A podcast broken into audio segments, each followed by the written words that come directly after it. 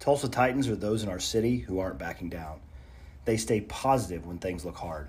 They lead with integrity, even when it requires sacrifice. They take their family life as serious as their work life. This show features them to teach and inspire the next generation among us. Welcome to Tulsa Titans, highlighting our local business professionals who are making a difference. I'm excited again today. I've got Leslie Clingenpeel here. How are you doing? I'm good. How are you? Thanks for having me on. And you are the director of the Spring Shelter. So you guys minister to adult victims of, of violence, stalking, uh, tr- sex trafficking. Can you speak to some of that for us as well? Yeah, absolutely. So, yeah, my official title is actually the Director of Advocacy and Strategy for um, the Spring Shelter. We are a faith based nonprofit who provides services to adult victims and their children of human sex trafficking, domestic violence, sexual assault, and stalking. And so um, we have been in business for about 40 years doing the ministry and um, are excited to be adding that service to the community because it's a much needed um, service. I know human sex trafficking has kind of been the buzzword lately. Um, so we have we have seen an uptick in just awareness in that, but um, we've been providing those services to human sex trafficking victims um, for over 10 years. No, that's wonderful. And Leslie, I know you've got a passion for this, but I also know what you do. And you and I were talking about this kind of off the record is just emotionally draining at times. Yeah. So yeah. what's something that you do every day to kind of prepare yourself for that, that you know allows you to be successful in your role? Yeah, absolutely. So, um, we do experience, uh, we are in the mess of ministry, right? We are in the mess with people coming directly out of um, abusive scenarios. We have women come in seeking our help that are, you know, black eyed, bloody. So we see a lot of just hate, hurt, and pain. And so it is emotionally draining. And um, you can experience compassion fatigue in our field, right? So you can just get tired of being compassionate, as bad as that sounds. But um, to actually uh, just avoid that, one thing that I do, um, and it sounds cliche, but I really do start my morning every single morning in the Word. Um, I know that that my source of um, strength does not come from myself. And if I try to live and, and change the world by myself, I'm going to burn out. And so every single day, I just go um, first thing in the morning to the word and I listen to it audibly and just get my mind right for the day and just and just remind myself of um, where my strength come from. Strength strength comes from, and it's not from myself. So that is that's my daily habit every single morning.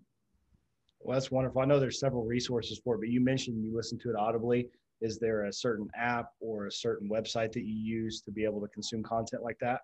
Yeah, absolutely. I use the uh, YouVersion Bible app app that was produced by Life Church. Um, you can listen to. Um, I actually go through the Bible in a year every single year, so I listen to it daily um, through that. And then there's also video resources on there to understand what you're what you're consuming. No, that's awesome. Technology can be a great thing if you use it the Absolutely. right way. Yeah and so we're we're just getting into to 2021 last year was different for everybody.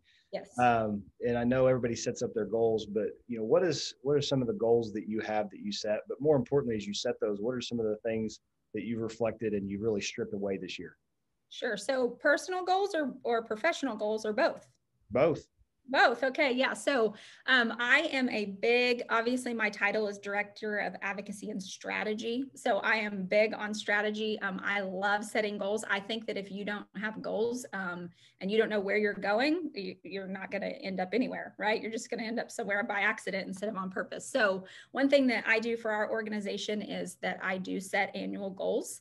Um, we try to have about three to four what we call pillars that we use or goals that we use that we focus on and filter all of our decisions and everything through that. And so a couple of um, those goals that we have for our organization is um, to do more outreach and advocacy, um, more outward facing services, and not just um, reactive services to victims. So we want to help prevent people from becoming victims, right? Um, we want to work ourselves out of a job, I say. Not many people will say that, but in our industry, certainly we would like to um, eventually do that.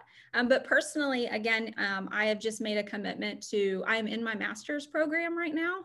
And so I've given myself a goal to graduate with high honors in that program, which will end um, in December. And then it within that goal just includes a lot of time spent in um, resources and learning. So. Anything you are doing away with this year? Sort of things as you as you consume more or you're going for your master's degree, there's things that you've actually had to reflect on and stop? Absolutely. And I will say, I think it it was for me, it was the opposite through the pandemic. A lot of people that were down, you know, um, locked down. There was all the stuff going on, on social media of like the netflix binges and everybody was right like netflix and disney plus like they capitalized on these people sitting in front of their tvs but for us um, and for our family and for myself personally we just made a commitment to consume less of that um, and to make sure that we are consuming more um, of nature and more of each other our family um, and uh, again content that is um, beneficial um, and edifying for my for my brain and for my mind and not things that are just mush that make add no value. Right. It can kind of keep us especially when things turn like they did last year if we're consuming the wrong, wrong things it can take us deeper into the hole that maybe others are providing for us to jump into. Absolutely. An echo chamber you know i make a commitment to myself to often read things um, by authors and people that i don't really align with or that i don't agree with just so i'm ensuring that um, i'm not getting myself into a an echo chamber and that i'm knowing why i believe what i believe right? So. So what is your your why knowing what you believe? I mean you um, gone from several different leadership roles and now this is a big one uh, handling something that would break most people yeah and so what what gets you out of bed every morning why do you do what you do oh man i think i mean you know again, I said it earlier, it may sound cliche, but I truly believe that there is a calling on my life that does not come from myself, that was, that, you know, is gifted to me by God. And that is to use my voice to speak up for those who can't speak up for themselves. Um, so, really advocating for the vulnerable, whatever that may look like, and really sharing the true hope that I believe comes through only Jesus. Um, we, you know, we get the opportunity to meet basic needs for people fleeing situations. And that allows us to open up the door to talk to them about hope and freedom and their value and identity in Christ. And so I just remind myself that that I get to do this, right? That I that I a lot of people don't get to do this. I get to do this, and it's it's an honor. Um, and I just believe more than anything that that I have an obligation. If I have the hope that someone's looking for i have an obligation to go out and share it right? So that's that's just what i get up every day hoping and seeking the opportunity to be able to to speak life and hope into to someone's life who has not had that um, maybe ever. No it's wonderful. It's wonderful what you guys do and, and that explains a lot of your energy and optimism around what you are doing. Yeah. Um, but then you have a whole team of people. And Absolutely. so how do you take that same hope um, the same optimism and the values and what what couple things do you do to make sure that's distilled throughout the entire team yeah, so we are very serious about our values here. You know, we we do. It's no secret that we are faith based and that we really love Jesus around here. And um, we're not going to shove it down people's throat, and we do not discriminate on who we provide services to. We don't care what background, what gender, what religion. Um, you can come here and have a safe place and be loved. But um, how we just keep our team from falling into compassion fatigue and just keeping our eye on. I always say around here with our team, um, we got to keep the main thing the main thing and um, we can't be distracted by everything else. And so, a couple of ways that we do it if you walked into our building right now, you would walk down hallways and we have our core values listed there um, you know, in big posters, um, nicely marketed, of course, with brand guidelines. But um, we have those listed on our walls. Um, we talk about them, and I do coaching one-on-ones with with all of my direct reports, and we're talking about how they're living out the values of our organization. Um, we also I use a values-based management approach, so people in my decision or in my organization um, all across the board have decision making power and we use our values as the parameters right? So these are the ditches. If it fits within our values and it's advocating and putting a guest first then you can make that decision that needs to be made. Um, and so we we really just use our values to to guide us and to keep our focus on the main thing so that we don't get distracted or, or off course. When you mentioned one-on-ones and i know for especially a lot of young leaders you can become busy. It's easy to stay busy, uh, especially when you're leading other people. Can you kind of explain maybe some of the, the ways that you process the one on ones and what the value uh, to those one on ones with your team is? Oh, absolutely. I um sitting in okay, so it's no secret that in nonprofits you have a job title but you wear 425 hats, right? Like everybody is the janitor, right? Go grab a broom, clean up, you know. Um, but you can get busy with tasks, but I always just remind myself, and it really is helpful for me because I'm wired this way. But I remind myself that that our people truly are our best ass, asset in our organization, um, and and we've got to be about people all the time. And so um, I want to make sure as a leader that I've done everything I can to ensure that people feel um, cared for and that they feel empowered and that they feel like I'm for them and so those one-on-ones just are standing calendar appointments that that we that I keep with my staff, and it allows them a chance to come in. Um, we don't just talk about work. Um, I talk about them as a person first and help them set any kind of personal goals that they have and help equip them to do that. Um, and then we shift into work, and it's really more conversational and less transactional. Um, it's just a time for me to get to sit across from a person and and make sure that they they know that I'm here for them and that I can that they have a place to tell me what they're thinking because they are they may have a way better idea than I'm going to have, right? And if I'm not across from them and giving them a space and building that rapport, then I'm probably never going to hear about those things. Um, and people just put their head down and and get busy doing the work. So, um, yeah, I just keep those as they're on my calendar. Um, and and we may not get to do it monthly. We may have to do it every other month. Um, but we do um, biannual performance reviews with one-on-one coachings along the way. So no one should ever get to a performance review and be surprised by what I'm saying to them. Um, yeah. Those are there for us to help keep a gauge on if we continue to need to do some work or if they're rocking it then maybe i'm in their way and they need to move on and go do something better right so it really is to help um, coach and develop those those team members well i've run into a lot of leaders that are nervous about the the one-on-ones or the the reviews right um, but people deserve clarity on their jobs and they deserve to know where they're at. And when I run those, I actually get a huge sigh of relief because people want, you know, when you have good employees, they want to know where they yeah. excel or where they can work or how they can be better, right? And so I've yeah. always seen a lot of fruit out of. Absolutely. Yes, I agree. I think they need to be used as a tool to develop and not as a, uh, you know, bad. They, they always get the bad review, like, oh, I'm going into the principal's office for the performance review. And around here, we we want it to be, it's really for you, the employee, so that we can help develop you and, and grow you and make sure you're in the right seat on the bus in our organization.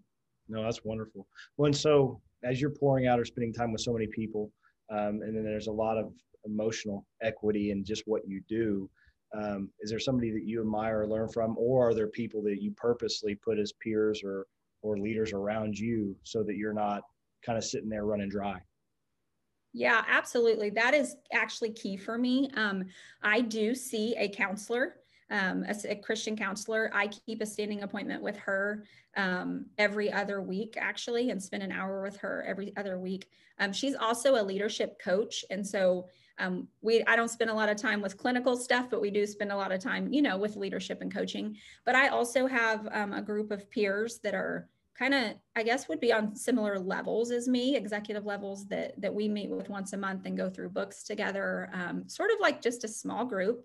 Um, but i keep those appointments on my calendar as well because it's very important for me to be able to go check out and and just process with other people who have the same view as that right? Like level of organization to help me see blind spots. Um, and they have permission to speak into my life right? They have permission. I'll go and say am i thinking crazy about this? And they can say uh, yes you are. And and i value their their input. So uh, yeah i um who do I admire? Man, so many people. I I don't know that I could pick one. You asked, you know, I got to see these questions a little bit before, and I was like, I don't think I have a one. I I just I really admire um, anyone who is serious about their calling and will stay planted even when it's hard because sometimes it gets hard and you're like why am i doing this this i could i could go somewhere else and you know go to Target and check out, you know, whatever, where I don't have to think and I don't have to deal with mess. So yeah. No, I feel the same. It's it's so important to have peers, and then um, I've got a couple of just like you that that I feel like outrun me a little bit, or they're willing to take yeah. all that and more, and it it reminds me to not give up. You know, when I'm running yeah. on, on emotional equity, and I find that too. I can go a lot longer physically sometimes than I can emotionally. I do want to dive into this um, because in a worldview, I think it's very broken. You mentioned going to see a counselor. My wife and I, I feel like we have a great marriage and we go to a counselor. And then yep. there's times that I sit with a pastor that does some counseling with me. Um, but the world says that that's only for broken people, and that's yep. just not how I see it. I see that we have professionals all over the United States of America that'll spend hundreds of thousands of dollars on business minds, but they won't go see anybody that studies emotions in the mind to help them Absolutely. counseling. Yep. Yes, that is so true. Um, it you know it it should not be taboo. It should not be it has been and i think especially in you know the the christian circles right? It's like well just pray a little bit more. Well our minds are subject to the fallenness of this world just like our bodies are right? And i think to to you got to nurture something that's healthy to keep it healthy um, and it's not just for for brokenness and to be able to have a safe space to process that. And i think too you know you hit on that um, emotional equity. And I think that that's something that's highly missed by leaders um, to manage and to yeah to manage in their organization is the emotional data from their staff. So we provide employee assistance um, and counseling for our staff as well. And um, as an organization we cover that cost for them because it's so important that they that they pour into that as well. And it, it really helps me to um, keep a gauge on emotional data as it comes from our staff. Um, you can't put that in a spreadsheet and quantify it, right? But but you got to keep an eye on it, and you've got to be mindful to provide space for that for people to have those emotions um, and to it not be a bad thing. Well, and this is very off the cuff, but I just I feel that that somebody that's going to listen to this at some point may need this, and I get this question a lot. But who do I go to? Yeah. And so, since you guys have some partners in the community, do you mind naming a couple? If somebody's like, man, I just, I really need to sit with somebody, who are some of the organizations that you trust? Absolutely. Yeah. So, we actually use uh, Hope Forward Counseling. And my counselor's name is Brenda Black. If she sees this, sorry, Brenda Black, you might be getting some phone calls, but she's fantastic. And she has a team of people um, who can help there. She has several different therapists. She has male and female.